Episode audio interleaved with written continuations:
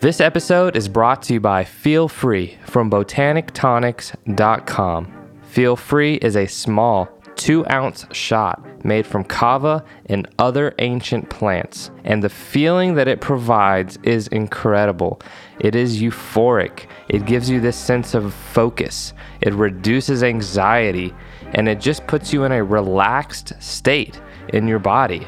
Think of it as a plant-based magical elixir that can uplift your mood, increase your productivity, and give you the energy to do the things you want to do today.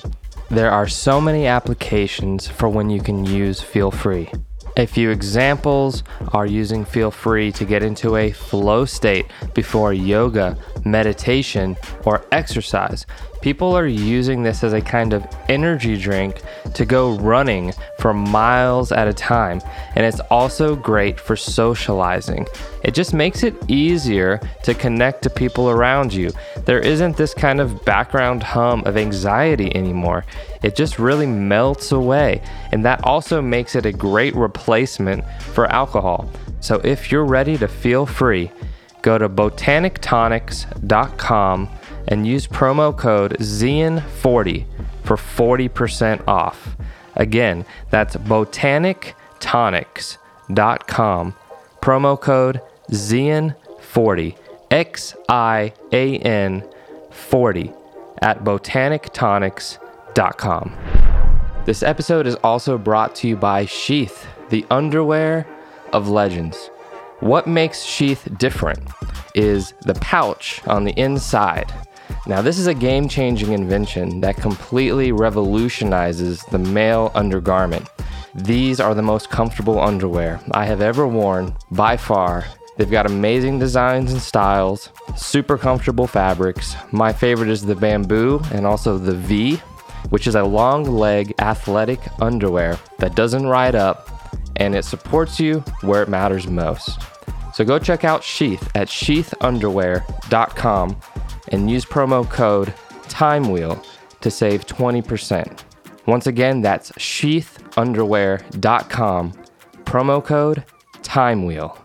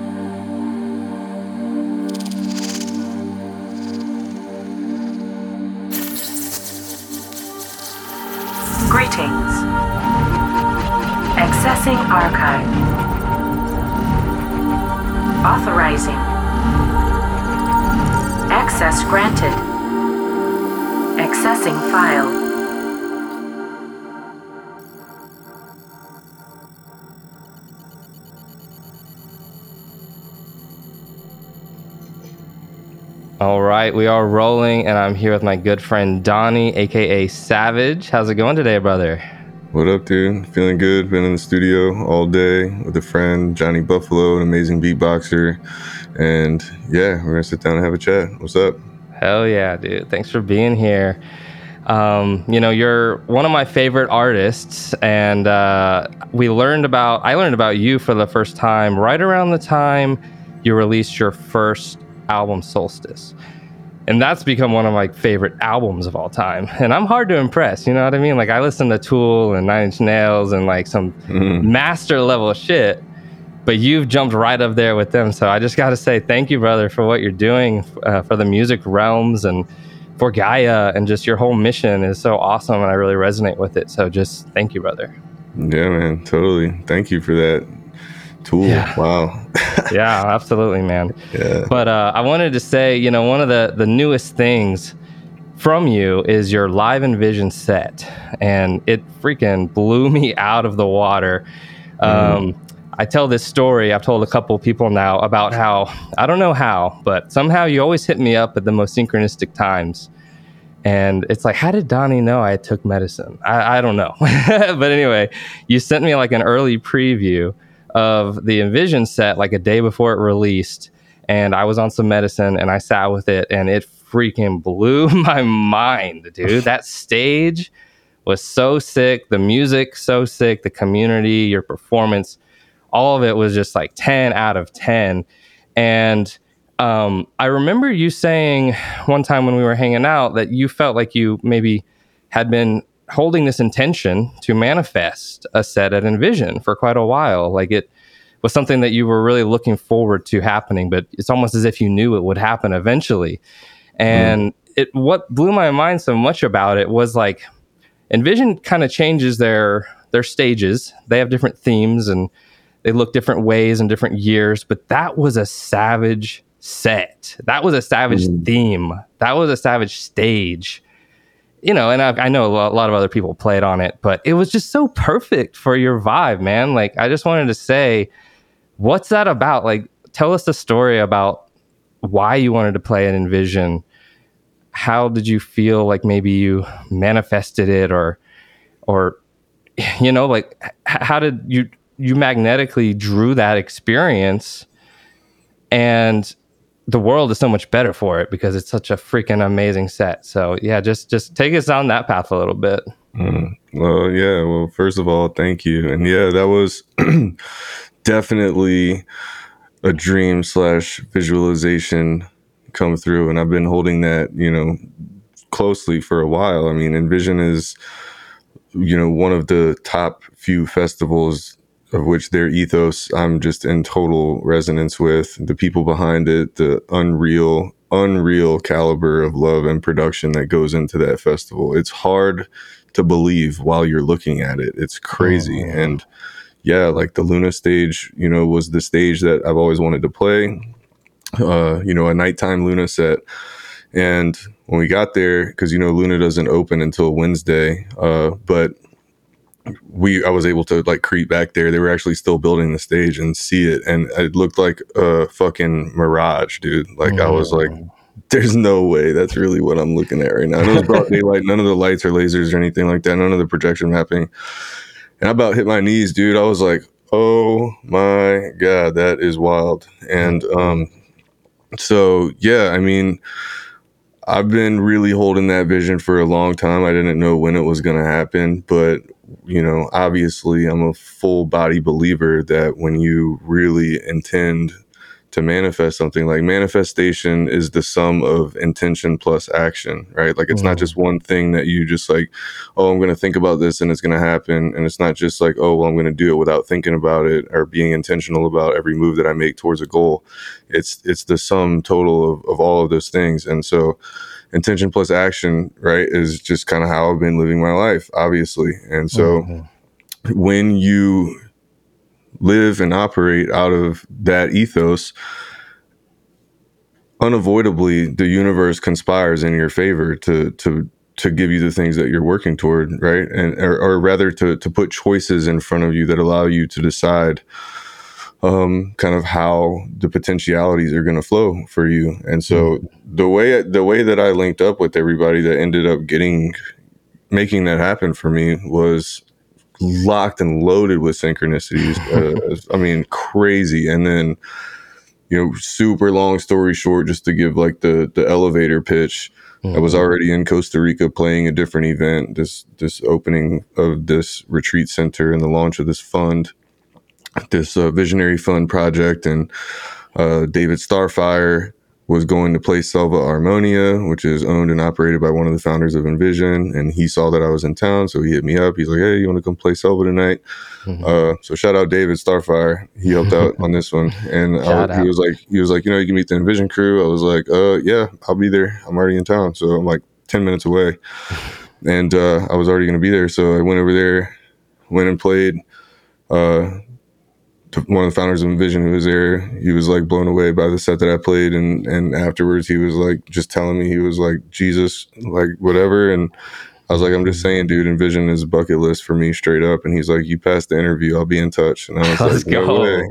Yeah, I was like, no way, dude. And then like a couple of months passed, and I hadn't heard anything, and I was just like, you know, whatever. And then sure enough, their booking person hit me over, like, we want you like prime time on Luna Stage. I was like, whoa, let's go. Wow. So yeah, that was really cool. And I mean, you know, I told people in the beginning of my set, obviously, I was like, bro, straight up, I've been visualizing this moment for years. Right. And look where we are. Like, yeah, you know, just like exactly let people know that, like, bro, like you can if you work with that intention and action combo constantly, like it's it's harder for you to not get the thing than it is for you to get the thing. And like, mm-hmm. you know, you have to just make conscious decisions, and it's always work. And each mm-hmm. step is another step towards the thing. It's not like it's just going to fall in your lap magically.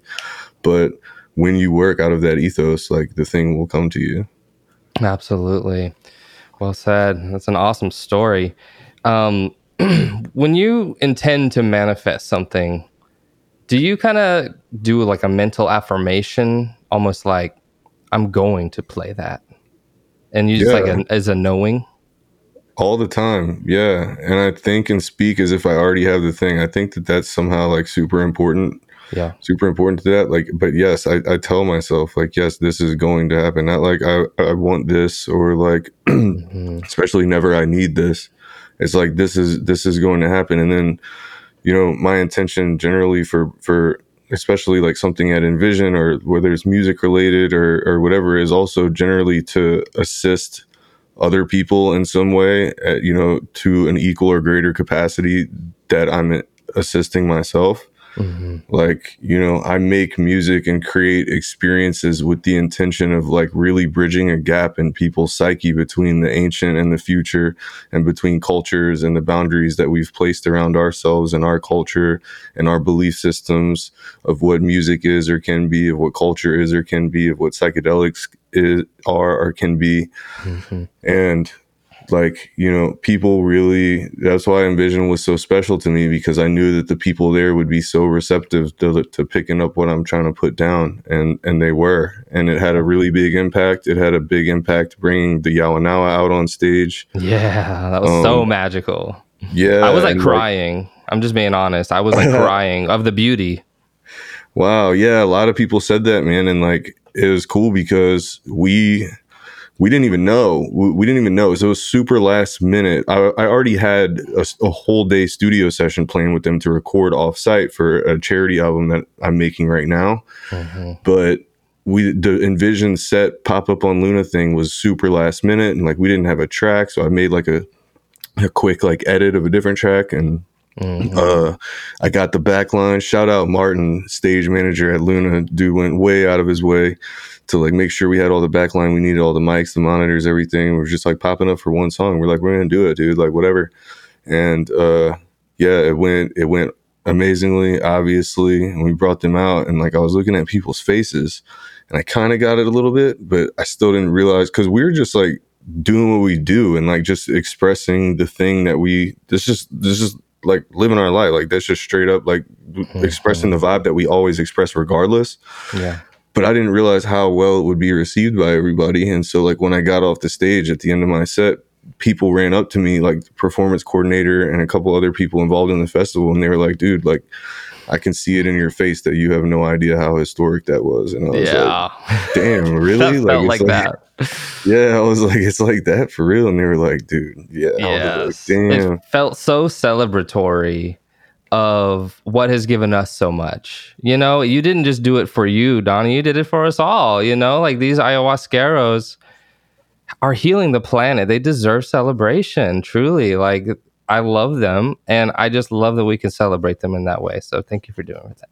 For yeah, doing that. Yeah, they do, and they also deserve um, some of some of the modern comforts that they that they don't have. That, you know, of course they they they live these lives, but yeah. So what we're trying to do with those two brothers in particular through uh, an organization, a nonprofit called Futuro Nativo, is we're trying to raise eighty thousand dollars for them to get solar panels in their village because they're running on a diesel generator, and obviously it's polluting their sacred land, and they hate it, and it doesn't even give them the power requirements that they need anyway. Mm. And uh, so there's like, you know, a solar panel project that we're trying to fund. That's why I'm making the the album as well. I recorded six of their of my favorite Yawanawa medicine songs, and mm-hmm. uh, we're putting together an album for charity to try to raise awareness and to raise money. You know, obviously mm-hmm. music doesn't really make that kind of money, music sales these days, uh, mm-hmm. but, you know, just to raise awareness and to do what we can. And we're also in the very early stages of, of planning some shows with them in the U S Uh, mm-hmm. So that'll be happening like fall, winter. And uh, yeah, those dudes are awesome. We soul bonded just like fucking immediately. And you know, we did, and they were so yeah. hyped to go on Luna Stage. Like, they were so hyped because they did some acoustic sets by the Sacred Fire at Envision, and it was a party, dude. It was mm. so sick. I love the way that they do their acoustic stuff because it starts like with either no or really slow guitar, and then they it's the same song. They'll do a song, but it's really slow and like a prayer first. Yeah. And then your boy will just start hammering the guitar, and yeah. everyone just singing the same song way faster and hyper, and everyone right. just gets up and dances around the fire. It's such a vibe, dude. It's absolutely. Vibe. I haven't sat with that tribe, but I've sat uh, with another one that um, they did do that as well with the guitar, where it's like, you know, slower, slower, slower, boom, let's go. And then, the, yeah, the dancing and stuff. Yeah. That's, that's super awesome, man. Um, it's a vibe because it, it brings you back into that sacred celebration. Like that sacred celebration is what I try to do with this, with Savej sets, right? And so mm-hmm. it's like with, with what they're doing with their acoustic sets, it's like you drop into that moment of prayer and gratitude and just like remembrance and just reverence. And then, but it's like those two things don't have to be separate, right? It's like they mm-hmm. you, you you drop in for a quick thirty, forty-five second prayer, and then it's just back to the celebration, and everyone's just like making trains and yeah. going around the fire and just, you know, love all it. That it's, it's a vibe. That's so beautiful. Yeah, I look forward to experiencing that with them. I'm sure I will at some point. Um, but to get back to the manifestation topic really quick, I think there's something to be said about knowing what's in your path to manifest instead of just kind of like trying to manifest something that's really not for you. You know what I mean? You can sit around and say, I want to manifest a mansion. Is that really what you need in your path? Maybe that's not going to manifest because it's not what you need right now. It's not the dharmic path you're on, but can, can I manifest some experiences, some live experiences, some music, some art?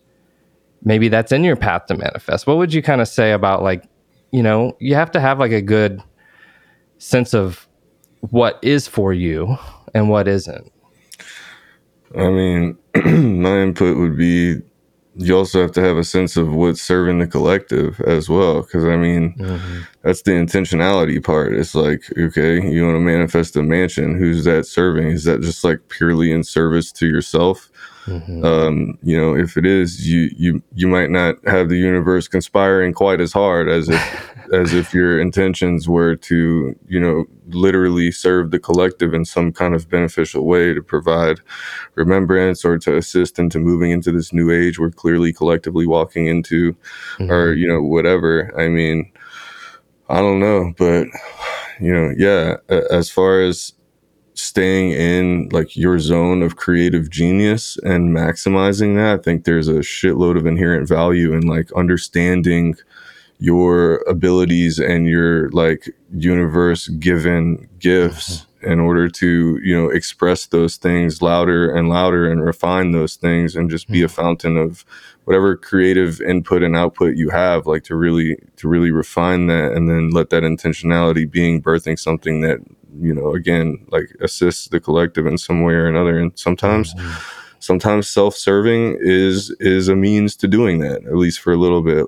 You know, for instance, if you like need to, you know, birth a steady income in order to be able to do your thing, whatever that thing is or whatever, and, and mm-hmm. in order to get to that steady income, you have to line this, this, and this, and this up. You know, like right. that's one thing. But, you know, saying like, oh, I want a mansion, that's a totally different situation. Yeah, totally. And I wanted to say something too about manifestation, that it almost feels like as you, it's a practice, and, and as you start realizing it's happening, it happens more, and it happens more quickly, and manifestations are happening at quicker and quicker rates. Um, it almost feels like the first one, two, five times you do it, they can be kind of far apart, and they can be kind of minimal. I didn't manifest much. I manifested a tiny thing, and then it was a long time, and then I manifested a tiny thing. But as you get like good at it, it's almost like you're making a song, and the like the B P M, you know, you got to put the kick on the right B P M, so it's not like smudged up in there, and it's like, yo, that's off timing. It's almost like you're making a song with your life, with each manifestation, and it's like boom, boom, boom, boom, ka boom. Boom, boom, you know what I'm saying? Boom, boom, and like your life is becoming beautiful, like a song. You know, would you would you agree with that? I mean, I mean, yeah. And to your point, yeah. Like, I think, uh, I think collectively, a lot of us are starting to see, not only as a result of technology, but the Law of One talks a lot about this as well, as well as numerous other philosophies. But collectively, I think we're starting to see the time period between uh, our expression of something that we're trying to call in and then that thing being birthed into our physical realities becoming shorter and shorter. Mm-hmm. Um, that's also happening with technological advancements. Obviously, we're very rapidly approaching what Terrence McKenna talked about as the singularity, which is the time frame between paradigm shifting innovation and technology becoming smaller and smaller and smaller until eventually it just like... And, you know, with machine learning, we're going to see that come to fruition like really soon. And it's going to be super bizarre. But mm-hmm. yeah, I mean, obviously occurrences in life seem to happen that same way. And to your point about synchronicities or manifestation or whatever happening. And they're um, linked, you know, like synchronicities are like the middle points between manifestations. Of course. Of course. I totally agree. And, uh, you know, like to, to your point about them happening more and more, you know, as you said, the better you get at it. I think like when you can really see and appreciate and take in and express gratitude for those types of God winks and those types of things coming into your life, like living in that state of presence and gratitude just calls more of it in. And like, yeah. That's, I think that's the the reason for that, right? And then you're also, your eyes are open to pay attention to whatever synchronicities are clearly trying to tell you something. I mean, your in, your external reality is always a reflection of your internal reality, so that's mm-hmm. unavoidable. And like when you can really believe that and pay attention to the things that happen to you and understand them as catalysts and understand like what it is that you need to be seeking or paying attention or what step you might need to take for this or that, you can kind of play the universe like a mystery game. It also keeps it from getting boring. Yeah. And for me, following that mystery game has led to everything that I am and do and has happened for me. So yeah, a hundred percent. Yeah. And I see it, you know, I know everyone that is a fan of you sees it happening, and, and we're also happy for you, you know? Um, Thank you. Yeah. And I, and I wanted to say, yeah, okay, hold on. It's coming back. Yeah. Okay. I got it. So it's that if the universe does grant you a manifestation and you don't kind of bow to the universe and say, thank you, I see the manifestation and thank you. And, and that bring the gratitude in. It's almost like it will, you know, it does. It's not like it's actually saying this, but it's almost like, hey, you weren't grateful for that last one. So what makes you think I'm gonna give you another one? You know what I mean? It's kind of like, if you want these manifestations, you want to bring these intentions into your life and, and, and create these things, do these things. Like, you have to be grateful for when they do happen and actually feel it in your heart. You know what I mean? Like, thank you for that experience.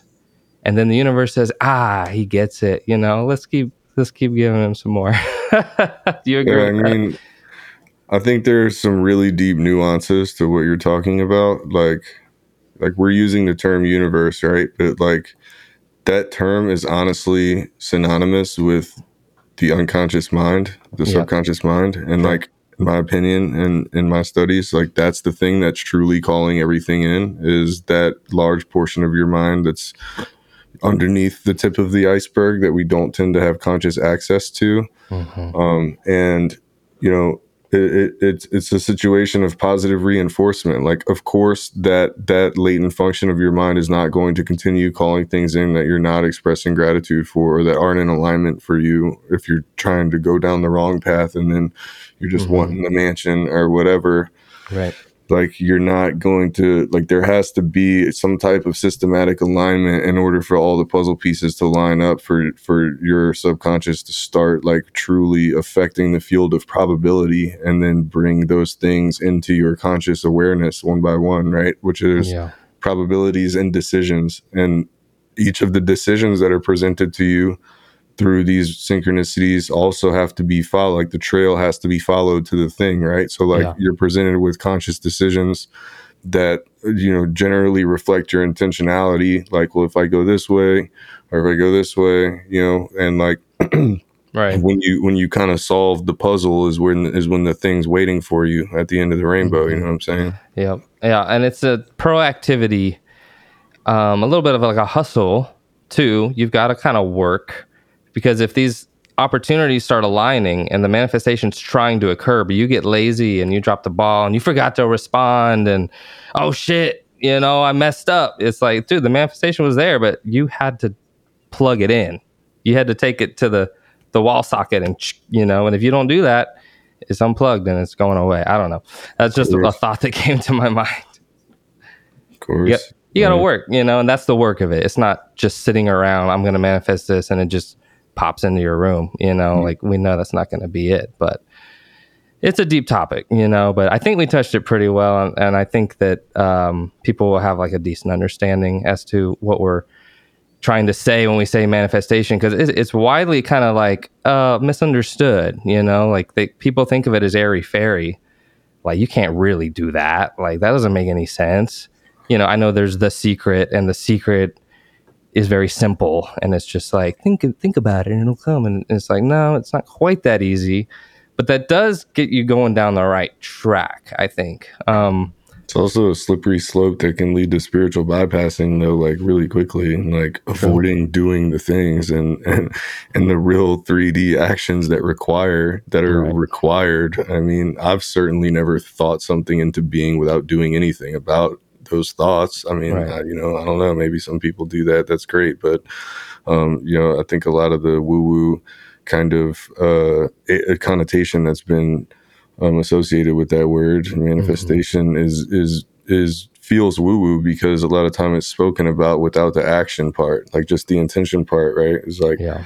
Oh, I mean, like you said, like, oh, well, I'm just going to think about this thing and call it into my life. Well, I don't know, dude. I mean, good luck, but I wish you the best. But, you know, certainly in my experience, I have to like really visualize the thing and then visualize the steps I need to take to get the thing and then exactly. do those steps, you know? one hundred percent. And Nailed the universe it. Totally seemingly magically supports the whole process. And when you're, right.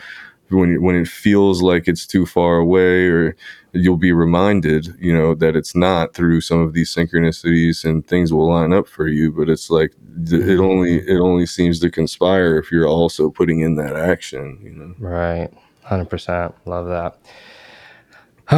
Okay. Well, to move on to the next topic, um, you had recently done a San Pedro ceremony. That is one of the only medicines I have yet to use. I've used mm-hmm. almost every other psychedelic medicine, and I have tried peyote in a very small amount. I'd say it was like two grams of peyote, which isn't a lot of peyote. Um, but I did get an effect, and it was nice. So I've tried quote unquote mescaline.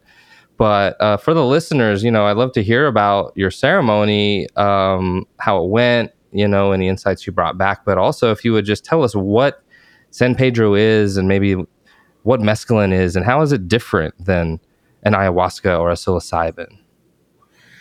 Yeah, I mean, so San Pedro, or Huachuma, before the conquistadors took over, it was called Huachuma. It's been called Huachuma for thousands of years.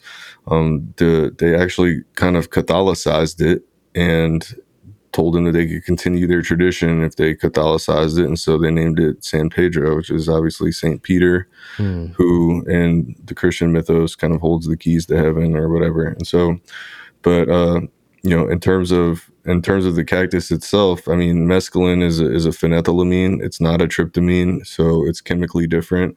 Um, it does have affinity at the same receptors. It's somewhat similar, but it's mescaline is very much more of a masculine energy. Obviously, it's called the grandfather to ayahuasca, being the grandmother. Yeah. And um, at So, I mean, there are many scales of experience with cactus. Like, you can go, like, full-blown visionary, fractal, geometric, uh, you know, all that jazz. Oftentimes, it's not the case. You kind of got to d- take a lot to get there. Mm-hmm. Oftentimes, in, like, what we do at these ceremonies that we do over in the swamp in Louisiana is, like, um, you know, kind of, like, moderate to medium dosing. And it's a much more of, like, a community kind of experience and not necessarily, like, a lay down, close your eyes, go deep inward kind of experience. We're out in nature, communing with nature. My favorite shit on earth to do is to just be, um, you know, deep in the Huachuma and like float out on my back in the basin and just let the sun like beam on my skin while I'm floating in like cool water and just like mm-hmm. float and just be and like look at all. I love Louisiana, dude, and I love the swamp, and obviously, and and it just, mm-hmm. Huachuma is such a nature-connected medicine. It just, like, really, really taps you into something so primordial within the swamp, and that's why a lot of people who go down there and, and hang in these ceremonies with us, like, a lot of them, we love bringing people who aren't from Louisiana right. down there. It's amazing to witness because a lot of times people have these, like, preconceived notion of the swamp and stuff, and, like, sure. ooh, this or that, or got alligators, this or that. And I mean, at one hundred percent of the time, everyone leaves just understands just how magical and mystical and sacred of a place that it is. And, yeah. and it has never been and will never be commercialized or commodified in any way because it can't, because it's flooding all the time. so right. like, it's, uh, it, it can't. And the, the, even the clay in the soil is, is so pure because it's never been farmed ever. It's loaded with humic acid and fulvic acid that's been stripped from all of our soils mm. else, elsewhere. And, uh, so, you know, but, um, did you have any, like, that's awesome specific questions about the experience itself, or do you want me to just yeah. Well, I mean, the visualizations, you're floating on the back, what's happening, you know, like, are you having internal visions? Are you having downloads? Is it just like, I'm just looking at trees, you know, because they, they all have a different vibe, you know, like psychedelics, they all look a little different. I mean, do you get the breathing, you know, like on psilocybin? Like, I'm just no, curious so, how it's different because I haven't really sat with it. I mean, again, it's a, there's a dose response curve, but like at the doses that I, I most enjoy, it's like, Like if I wanted to go like balls deep in like internal visions and stuff, I would drink ayahuasca, right? Mm-hmm. Or take D M T or high doses of L S D or something. Yeah. So like Huachuma for me is is much more of a grounded experience. Like, yes, there are visuals. It's not really like the breathing. There's definitely tracers and the colors are crazy and everything just takes mm-hmm. on a different look that's not really articulatable, obviously, uh, but I call it really, alien. It just looks really, like we're seeing the earth for what it is from an alien perception. When I see the thing that you're saying, is I can't articulate it. It's like, oh, this is a planet in space. Holy shit. Like, this is an alien planet. You know, yeah, do you dude. relate to that? Yeah, I mean, it's a fucking classic way of thinking on psychedelics because, yeah, it pulls you out of your default mode network and our, our tolerance to our the absurdity of this human experience is no different than tolerance to drugs, right? Like, we're just so used to it and are creatures of habit that whenever you get pulled out of that default operating system and you interrupt the top-down signal modulation in your brain and just your natural neural wiring, and your compartmentalized brain is suddenly on a conference call and all the networks are communicating with each other. Yeah, I mean, you definitely yeah. come into that realization like, yo, what the fuck? Fingers, I have opposable thumbs. Right. I can pick shit up. Like, that's awesome. Eating a fucking orange, I'll just stare at an orange and just really appreciate this orange. And so, like, the experiences that we do down there um in in Louisiana are like my my two of my really dear friends built this crazy floating swamp maloca. It's one of a kind. It's in the awesome. absolute middle of nowhere in the Atchafalaya Basin, and it's like a forty minute boat ride to get there from the nearest wow. land. And So it's dope. huge. It's turfed on the inside. It's amazing, and it's strapped to a f- another houseboat that is a floating kitchen. And so, like, half of the experience is food, and that's another thing to answer your question about Huachuma. It's like Mm-hmm. There's nothing, no substance that makes fruit taste better mm. than Huachuma, dude. I swear yeah. to God. So, my, and my, you can eat, because on like psilocybin, I don't want to eat. Towards the no, towards the end of the, the day. I mean, yeah, like Huachuma lasts like, I don't know, depending on how much you take and if you redose, like between twelve and fifteen plus hours. So damn. it's a full it's a full day ordeal. Yeah. So, you know, we go out there early in the morning and that's when you drink it. And then, mm-hmm. you know, by like five, we're, you know, you're salivating over this magnificent fruit tray that my dude makes. And just like that's awesome. Ridiculous, dude, like jackfruit, watermelon, oranges, grape, like everything you could imagine. And then like grilled pineapple. Fruit ceremony. You'll grill a pineapple for like eight hours over coal on the back wow. of the boat on a barbecue. Yeah. So damn. Crazy. Yeah, but dude. When you drink it, is it like the same amount as ayahuasca? It's just a little cup, or is it like you got to drink a, little, a lot? Or it's a little cup. I mean, that all depends on how it's cooked, dude. Like you, you know, you boil it in more water than you reduce it to. So how much you drink is always a function of how much you reduce, how much water you boil off. Got it. So you know, if you put ten feet of cactus and, you know, uh, let's just say like a quart mm-hmm. and you end up with a quart minus a little bit for what boiled off while you were cooking it. So now you have ten feet of cactus, you know, generally speaking, one foot is like a dose, depends on the cactus, mm-hmm. but, and then, so now you have ten doses and a little less than a quart. And so you can boil that quart into a half a quart, a pint, and you can just get, you have the same ten doses now in half the liquid. So it depends on how much you reduce it. But generally, yeah, you reduce it to where it's like a cup, about a cup of liquid. Got and it. It's usually, it's vile, dude. Like it's not, it does not taste good and it hangs out on your taste buds for a little bit. But mm-hmm. honestly, the, the medicine that we drank last weekend was the least vile of it. They cooked it a different way. and uh, yeah, it was. Uh, Is it worse than ayahuasca? The so all of the Huachuma I've drank ever prior to last weekend, absolutely. Mm. Yeah. What does it taste like? What'd you say?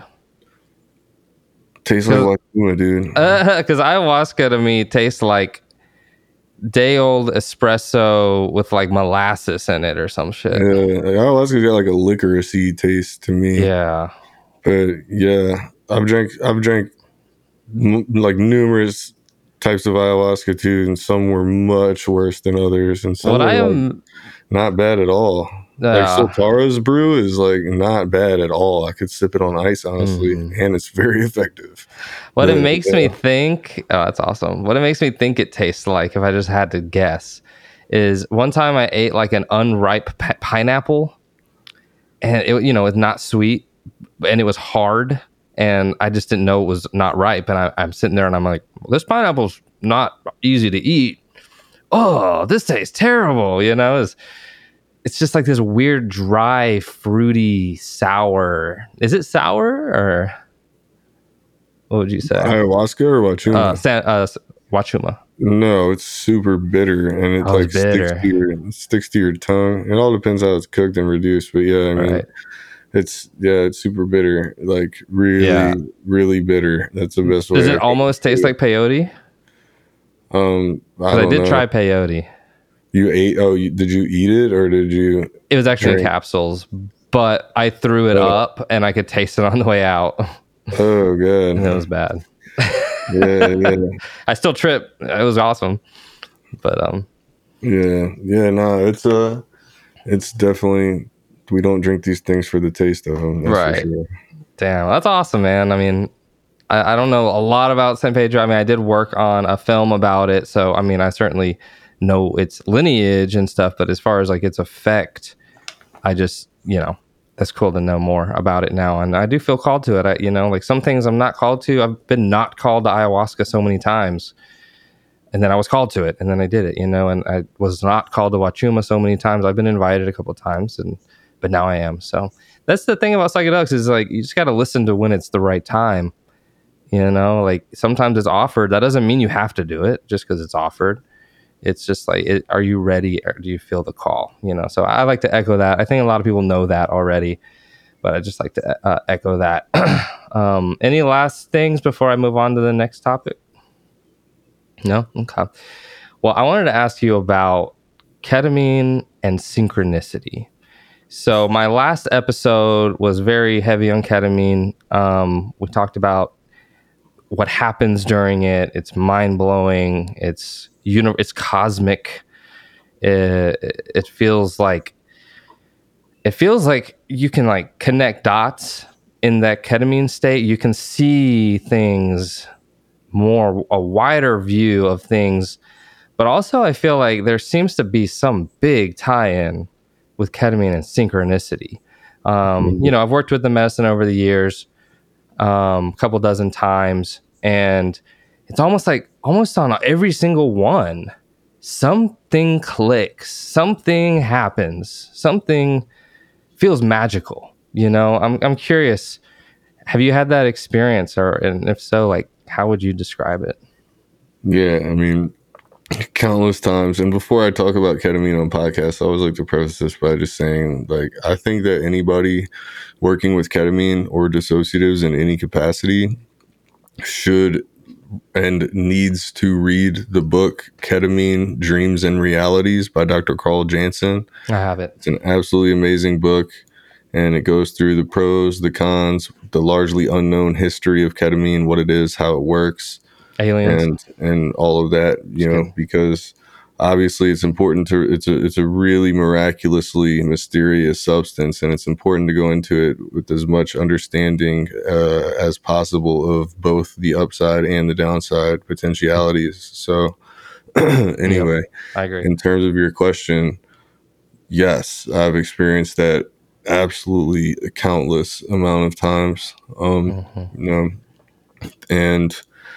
It's really difficult to to wrap our minds around what exactly is happening. But, you know, my best theory is that we're absolutely, you know, through the lens of the Law of One, that we're absolutely by detaching our awareness from our nervous systems, which is how ketamine operates. It blocks a glutamate receptor called N M D A, and at a dose responsive um you know, as as a function of a dose response curve, it, it antagonizes, meaning it shuts off that receptor. And what that receptor is responsible for doing is mediating the flow of a neurotransmitter called glutamate within your nervous system. And glutamate is an excitatory neurotransmitter.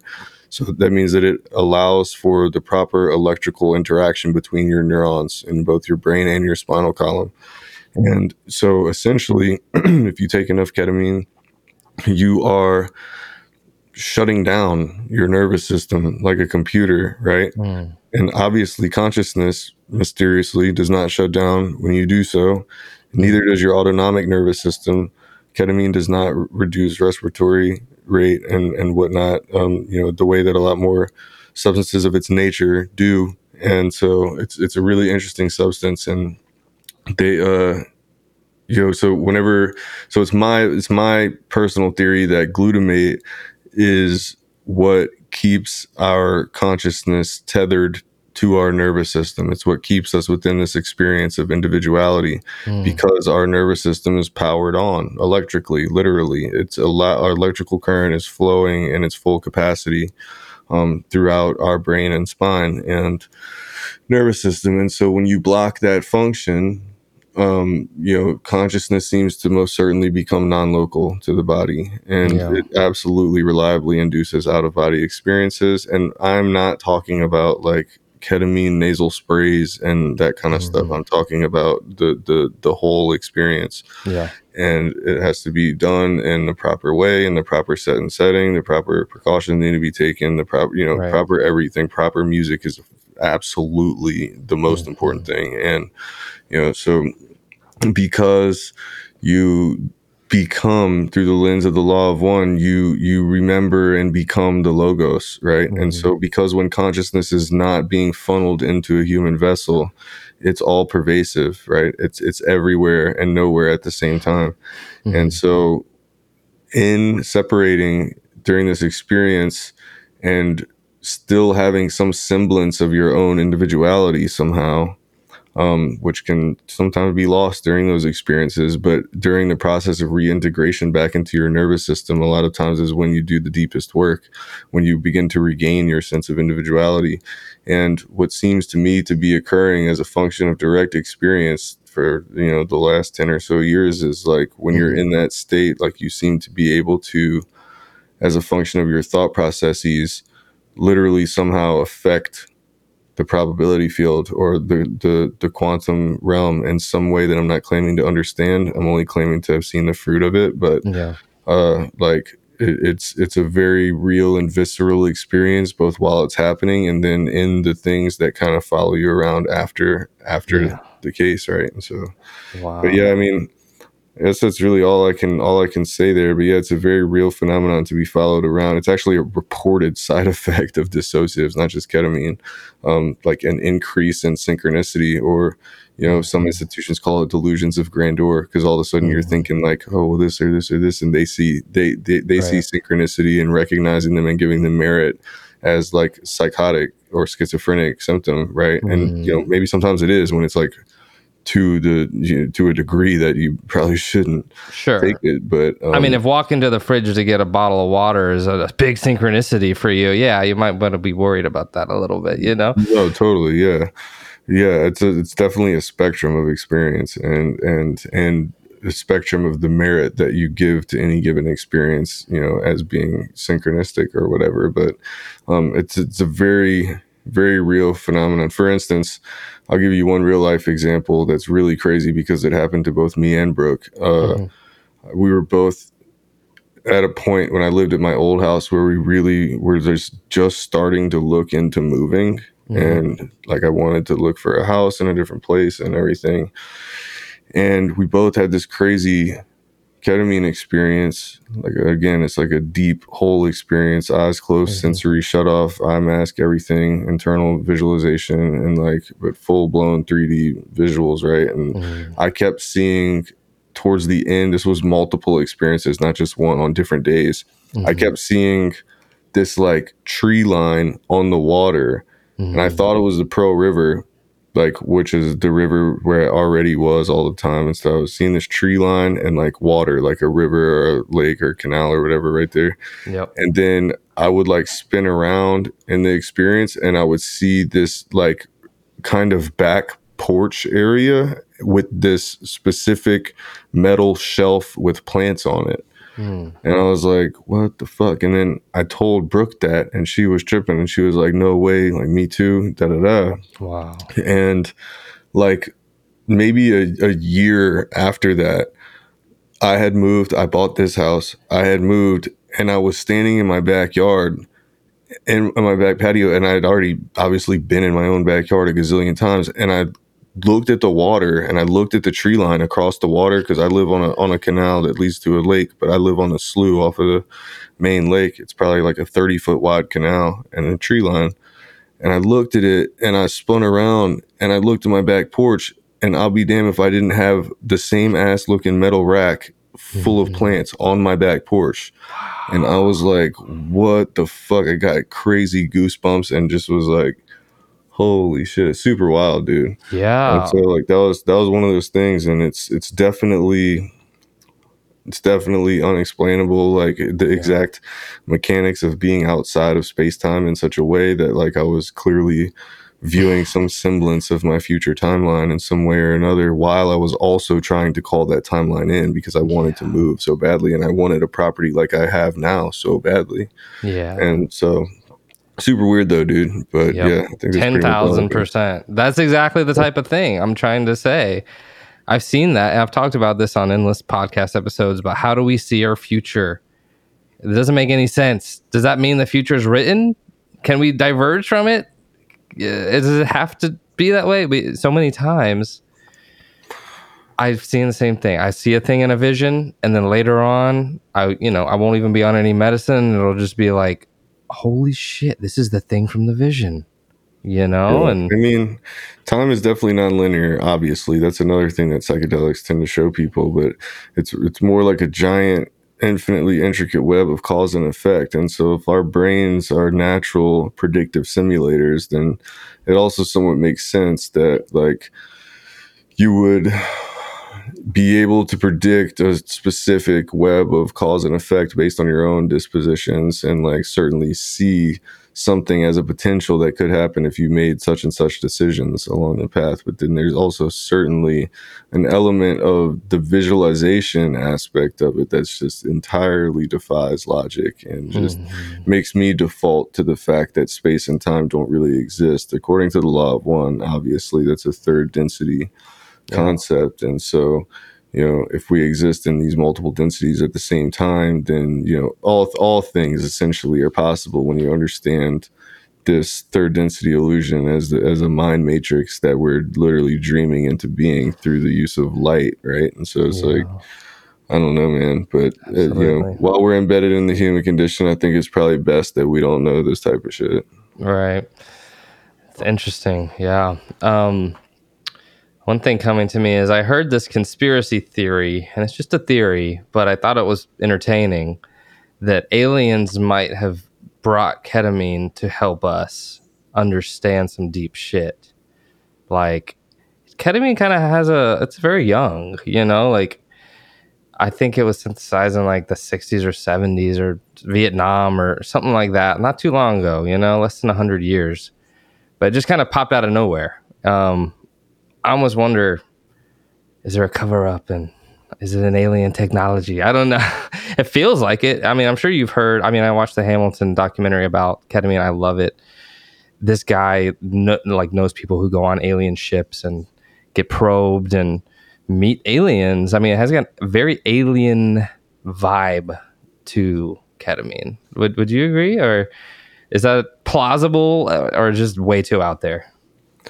I don't know, man. I mean, I wouldn't be really surprised, honestly, but I can't say that I have any evidentiary basis to believe that. But, like, you know, the book talks a lot about how the book Ketamine Dreams and Realities talks about, like, how it came into being. And, you know, I understand, surely, I'm definitely of the opinion that sources from outside of our planet have gifted us with technologies along the way here. Um, and, you know, some certain drugs may very well be, you know, viewed as those technologies or biotechnologies, and may have been gifted to us in a similar way. Who knows? Mm. But yeah, I don't know. Uh, to your point, it is a very alien experience. And I have had experiences with uh, like extra dimensional beings using mm. ketamine, uh, no yeah. different than D M T or ayahuasca. But right. most of the time in my experiences, it's, it's not, it's, it's much more of an inward, like psychedelics or, could be viewed as just like infinitely intricate attention to detail, and your attention and awareness are on the creation, like the physical world and everything, you know, whereas mm-hmm. dissociatives and ketamine are like sensory shutoff as opposed to sensory overload. It's sensory shutoff and deprivation and internal void awareness. That's generally how my experiences mm-hmm. are. While they can be very visual, the visuals tend to be thought forms that I'm generating, like literally from my thoughts. I call it Sandman sand, because it's like, it's made out of the, like the, the visuals I see are made out of these, um,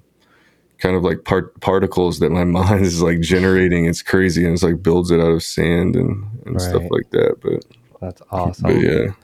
Um, just on a quick side note, I was curious, you said the music is very important. Um, what type of music? I mean, you don't have to necessarily give me a song name or artist, but just like what type of music is good for ketamine? Other oh, than no, Savej. Dude, I will. Yeah, it is. Kidding. It is. I wouldn't recommend most of my music for ketamine. It is. Uh, people do it, but that's not my. That's not my jam. Like, mm-hmm. uh, you need a very specific vibe. And again, I'm talking about full doses that sure. cause the full K-hole experience, not. Yeah. like, you know, using it to, at a festival or whatever, to dance or, you know, whatever. Yeah. This is a totally different thing. It may as well be viewed as a different drug. But, like, mm-hmm. um, you know, you need music that's largely non-rhythmic and full of pads and ambient sounds that connect you, that make you feel connected. And I absolutely will plug my friends, Liquid Bloom and Perangi from hey. the Kuya yeah. uh, sessions, uh, the Koyakura sessions, uh, the full Curo journey mix is something they brought me along for the ride while they were making it, and I was guinea pigging it for them, and uh it was absolutely a game changer. And I was like, dudes, do y'all even know what you just did? so, uh, yeah, so you can listen to the Koyakura full journey mix on Spotify now, on YouTube, anywhere. And I absolutely recommend that beyond anything else for a deep ketamine experience. They Amen. nailed it. Amen. Yeah. I don't believe, I, I don't even know why that didn't come to my mind when I asked the question, but you know, as soon as you said it, I was like, yes, spot on. Because same thing, you know, I've had a handful of journeys um, with, uh, I think there's three of them now, probably at least one journey with each. And they're all magical in their own way, but definitely atmospheric and ambient, um, shamanic, you know, like healing, right?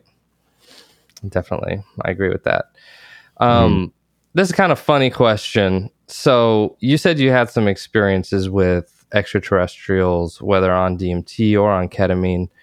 I was just having a talk the other night in the patio with my friend about this. Um, you know, we, we get this intuition that soon the aliens are going to reveal themselves. I'm probably not the only person saying that. People feel like it's coming.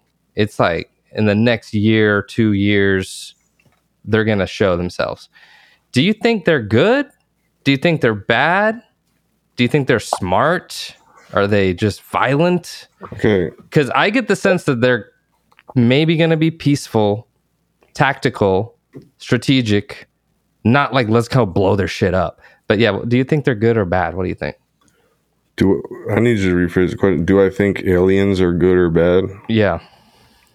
I don't think anything is good or bad. First of all, I think that things are either in service to themselves or they're in service to the collective, mm. which also sometimes reflects within service to yourself. If the service to yourself is being executed, again, like I said earlier, to in order to, you know, somehow in some way assist the collective. So Got it. I think good and evil are definitely, in my cosmology, are, and this is an opinion, sure, but mm-hmm. are, are human constructs, and again, like a better way to view them is service to self or in service to the collective, right? And so, um, and I think that to put a blanket over extraterrestrials that may find themselves here, which I think is very clear and widely believed at this point that they've already found themselves here and yeah. are likely visiting us right now, um, are like probably going to be vastly different from one another, and each have their own intentions or agenda for being here. Sure, some of them might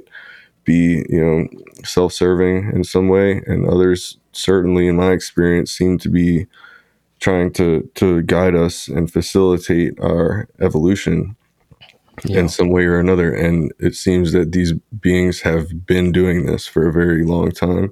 For anybody who's unfamiliar with this concept, you should start by reading Graham Hancock's book, Supernatural: Meetings with the Ancient Teachers of Mankind. It will change your life, mm. especially if you don't believe stuff like this. But um, mm.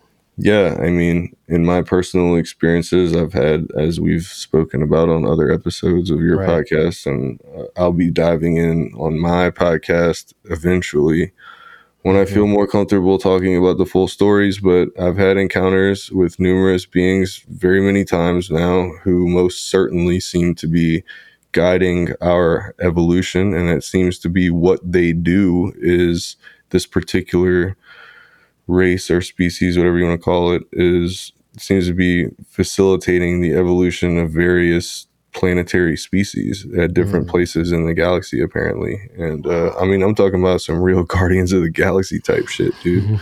And it's crazy to think about because the majority of us are still existing within a paradigm of thinking that we're alone in the universe, which is fucking absurd to me, but yeah, you know, whatever. And uh you know, I think disclosure, everybody's waiting for disclosure. Waiting for, disclosure is happening. No one's mm-hmm. gonna, Joe Biden's not gonna get on the podium and just tell everyone, hey, there's aliens. Like, they're gonna do it in a very strategic way so as mm-hmm. to not cause chaos. And that's the smart thing to do. It's just yeah. the reality of the situation. Most of us are still indoctrinated into certain religions that totally forbid thinking of that nature, and different cultural programs that, um, you know, aren't gonna mesh whenever the, well, you know, whether it's the problem or the solution mm-hmm. exists outside of our world, that is going to shatter paradigms. So, um, mm-hmm. but anyway, backtracking to your first question. Yeah. No, I don't think any of them are good or bad. I think they have an intention. Mm-hmm. And whether that intention is to serve themselves and potentially put us in harm's way, sure, that's possible. Mm-hmm. I think it's more likely that that there's, you know, some form of empathy or compassion or something in the situation. But I think that the ultimate reality is that there's going to be both, and that there is both, and that there has been both for thousands of years, and that yeah. they've been working behind the scenes. And that I think that, honestly, but as I hate to say this, I think that anyone who fully disregards that as total impossible nonsense is simply not well read enough, or hasn't taken enough psychedelics. As much as I hate saying that, like it, like right. drink enough ayahuasca or smoke enough D M T, you absolutely will have an encounter with an extra dimensional intelligence. Yeah. And this is now being studied, thankfully. I had uh, Andrew Gallimore on my podcast, and we were discussing yeah. D M T X, the extended state D M T program that's operating in two different places. Uh, you know, they're putting people on an I V titrated drip of D M T, which very reliably induces these encounters. And the purpose for the program is to examine these beings, the, examine the encounters of these beings, right? And it, it varies from something that's that feels more like hyperdimensional in nature to straight up being on a fucking Star Trek style spaceship, which is what has happened to me and mm-hmm. other people that I know, and and interacting very very distinctly, like having a conversation with an, an entity that is very alien and mm-hmm. like most certainly not of this earth. And um you know, I've learned things that I like I've brought back information that I could not have possibly known. For instance, one of the first encounters I had, I think I talked about this on the last time I came on your podcast, but I was literally shown the mechanics of how solar flares work. Super mm-hmm. random and wild. I hadn't been researching or thinking about solar flares, and that's what they wanted to show me. The reason for that became apparent eight years later, but mm-hmm. it was like, which is something I'll be talking about on my podcast. But it's awesome. Like it's uh yeah, it's just super wild, dude. And and it's a phenomenon that should be front page news, obviously, mm-hmm. but for other very obvious reasons, it can't be. And that's just how it is, you know, and we have to, we have to deal with that. But we're in an age now where it also can't be suppressed, thanks to the internet and thanks to community driven platforms and whatnot. Like there's only a certain level of censorship that can happen, and it can, it can only happen at the mainstream level, but that also creates problems and conspiracy groups and people just seeking platforms and making shit up, or what's worse than making shit up is lining shit with semblances of truth, starting with truth and then embellishing the fuck out of it, which a lot of these like mm-hmm. social media people tend to do with their right. I won't obviously mm-hmm. I don't have the, the desire to call anybody out, but like there, there are some people with massive platforms that are most certainly just really milking it and like mm-hmm. charging people for access to their this or that, and mm-hmm. telling them the information's coming from this or that. And I'm not here to judge any of that, but I, I'm not sure that's the right way to ease the population into the true gnosis that like we're not alone and that these beings have been assisting us for millennia. Right. And so, but yeah, I guess that's right. pretty much all I can say on yeah. that. But it makes sense that, happening. Right. It makes sense that they would be behind like the pyramids of Giza to me. I mean, how, no one knows how they were made. It seems impossible. So it seems like aliens or alien technology, or maybe just lost Earth technology. I, I don't know, but it's, it, it makes sense to me that like a U F O just floated it all together real quick or something, you know. And that might be the case. And I mean, the mathematical precision of the pyramid, especially the Great Pyramid of Giza, is is is communicatory. It's not. It's not the numbers that went into its architecture are also communicatory of knowledge that even if they were built by man, shouldn't have been known. Probably couldn't have been known. For instance, mm-hmm. if you take the base perimeter of the Great Pyramid at Giza and you measure it in any unit of measurement and you multiply that unit of measurement by forty-three thousand two hundred, which is a very special number to me, mm-hmm. and is the basis of all of my personal synchronicities and the reason I tune my music to four thirty-two hertz and da-da-da. Mm-hmm. If you measure the perimeter of the base pyramid, any unit of measurement, multiplied by forty-three thousand two hundred, you get the equatorial perimeter of the Earth. If you measure the Great Pyramid from where the top of the capstone would have been down to the base, and you multiply that by forty-three thousand two hundred, any unit of measurement, you get the radial diameter of the Earth, meaning from the North Pole to the core of the planet. How the fuck right. would you know that? It's right. obviously not an accident. The Great Pyramid at Giza is a mathematical resonant relationship to the actual volume of the planet, the size of the planet and mm-hmm. its proportions. And that is just like absolutely mind boggling. And absolutely. You know, it's, it's crazy. Yeah. Let alone just like the, the, the feet of the building, the magic and the details too, definitely speaks volumes. Some people think there's an upside down pyramid beneath it too. Have you ever heard about that? It's like, no. And it's it was actually just an artistic depiction, and it's probably just fantasy, but it's a cool idea. And it, and it showed like this ship taking off. It was the pyramid finally lifting off. Going I, I thought it was probably we probably know if there was an upside down pyramid right there. But yeah, I will say that Egyptologists do seem to, and I can't even knock them, dude. They do seem to hide a lot of stuff from yep. other areas of academia and other Heard. cultures. Academics, they do seem to definitely be suppressing and acting like they don't know some stuff that they do know. Yeah, yeah. one hundred percent. Yeah, that was just art, guys. Like, I, I don't actually know or think there's an underground pyramid as well, but it, it was fascinating art. Um, that's super cool. Um, on the topic of aliens, I explored this on one of my last couple episodes.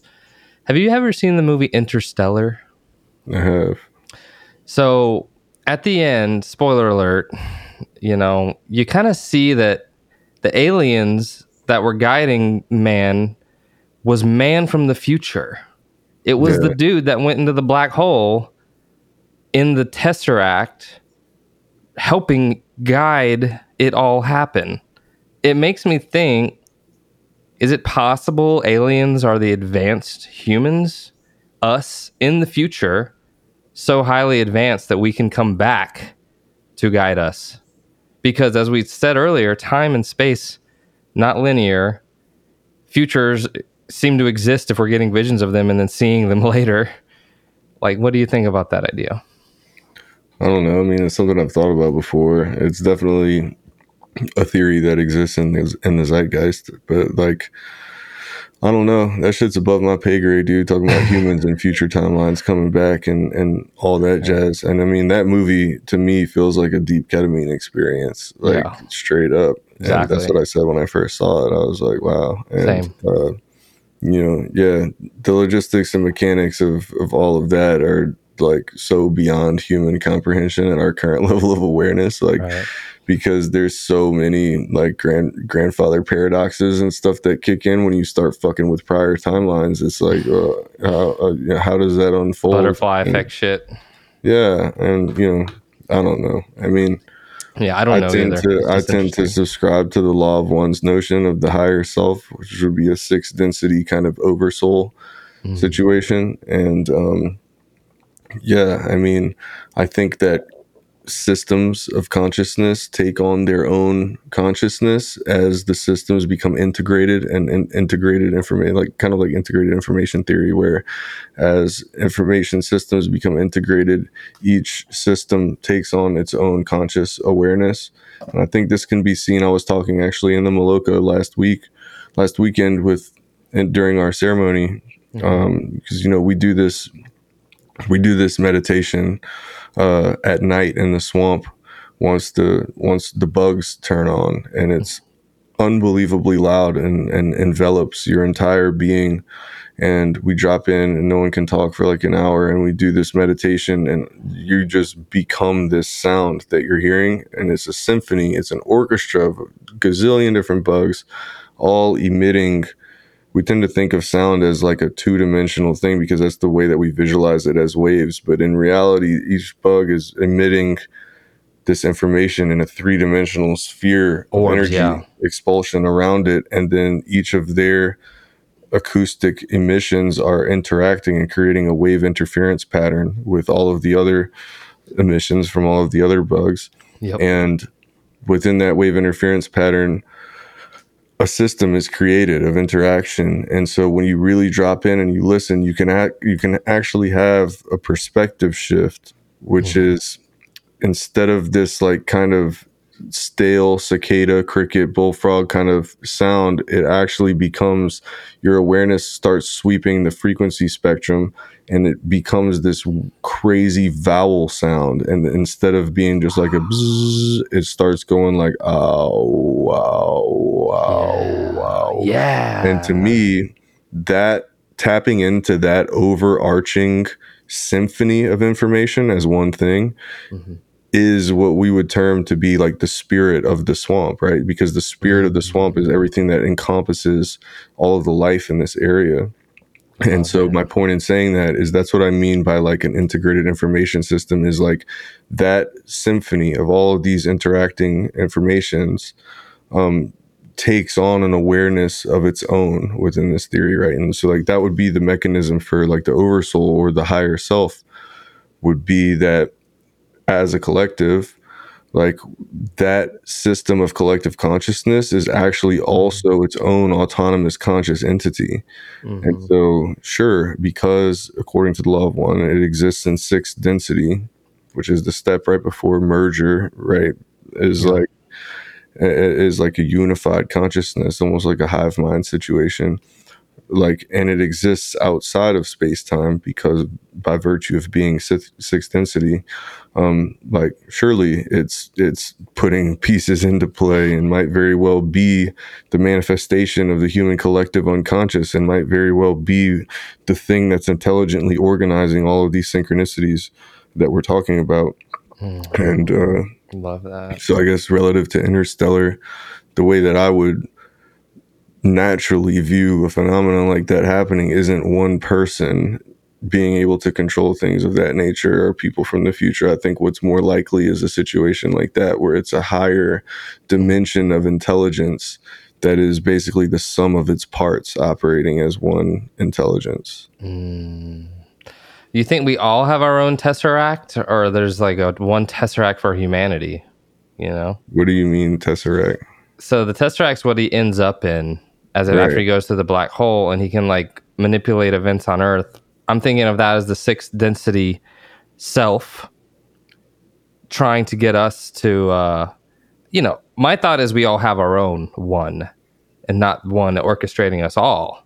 Yeah, at a at a, at a certain level, essentially. So what, what Ra terms basically like beginning of sixth density, it would still be separated, and we would essentially have each of our own unique higher selves, for lack of a better term. Again, this is just language, but that is essentially defined as like the portion of your beingness that exists at the end of your journey, of all of your incarnations, of all of your experience. It's basically the portion that exists outside of space-time and for which everything has already happened, as difficult as that is to wrap our minds around.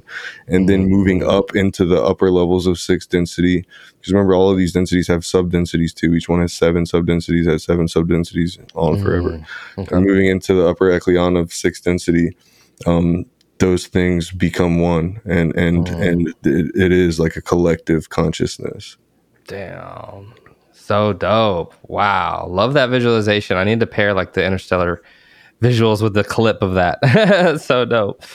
Well, dude, we hit some amazing topics. Uh, the only one left I have is uh, talking about your new music, your new album. You know, what can yeah. you share? What are you working on? And what's the intention and the vibes coming forth for the new Savej album? I'm so stoked. It's going to be dope, dude. I'm not going to say the name of it yet, but I am going to... Um... I can say that, like, you know, for this one, I, I pulled from numerous cultures, and each one, each track has a, a, its own distinct cultural vibe that I uh, I used either vocals or instrumentation or some chants or any kind of Icaro, whatever, uh, from a specific culture. Obviously, I kind of do the signature, like, kind of melting pot thing, mm-hmm. but it also... for this one, for this project, really focuses on each individual one having its own kind of cultural context. And I used cultures that each um, have a deep shamanic or deep, deeply rooted spiritual tradition that seems to point at some kind of common origin in far prehistory, right? Nice. So it's like, so, but each track has its own kind of distinct cultural vibe for this one. And, uh, yeah, I'm stoked on it. Uh, you know, a couple of the tracks I played in my Envision set, mm-hmm. but, um, yeah, a, a lot of them I didn't. And, you know, still wrapping it up. We're looking at, um, a fall release, and, uh, I'm not going to say when just yet, but yeah. And actually I will have a single releasing from it in July. So check nice. that out. Um, yeah, that's going to be super dope, and I'm stoked to get it out there. Dang, super, super stoked on that. You know, uh, if there's anything I can do to help, any premieres or sharing, you know, keep me posted. Can't wait. Um, I wanted to say this before I forgot, which is how you were talking about those alien, uh, aliens, the bugs, um, making the wow, wow, and, and the orbs of sound. Start, I started thinking about throat singing, and mm.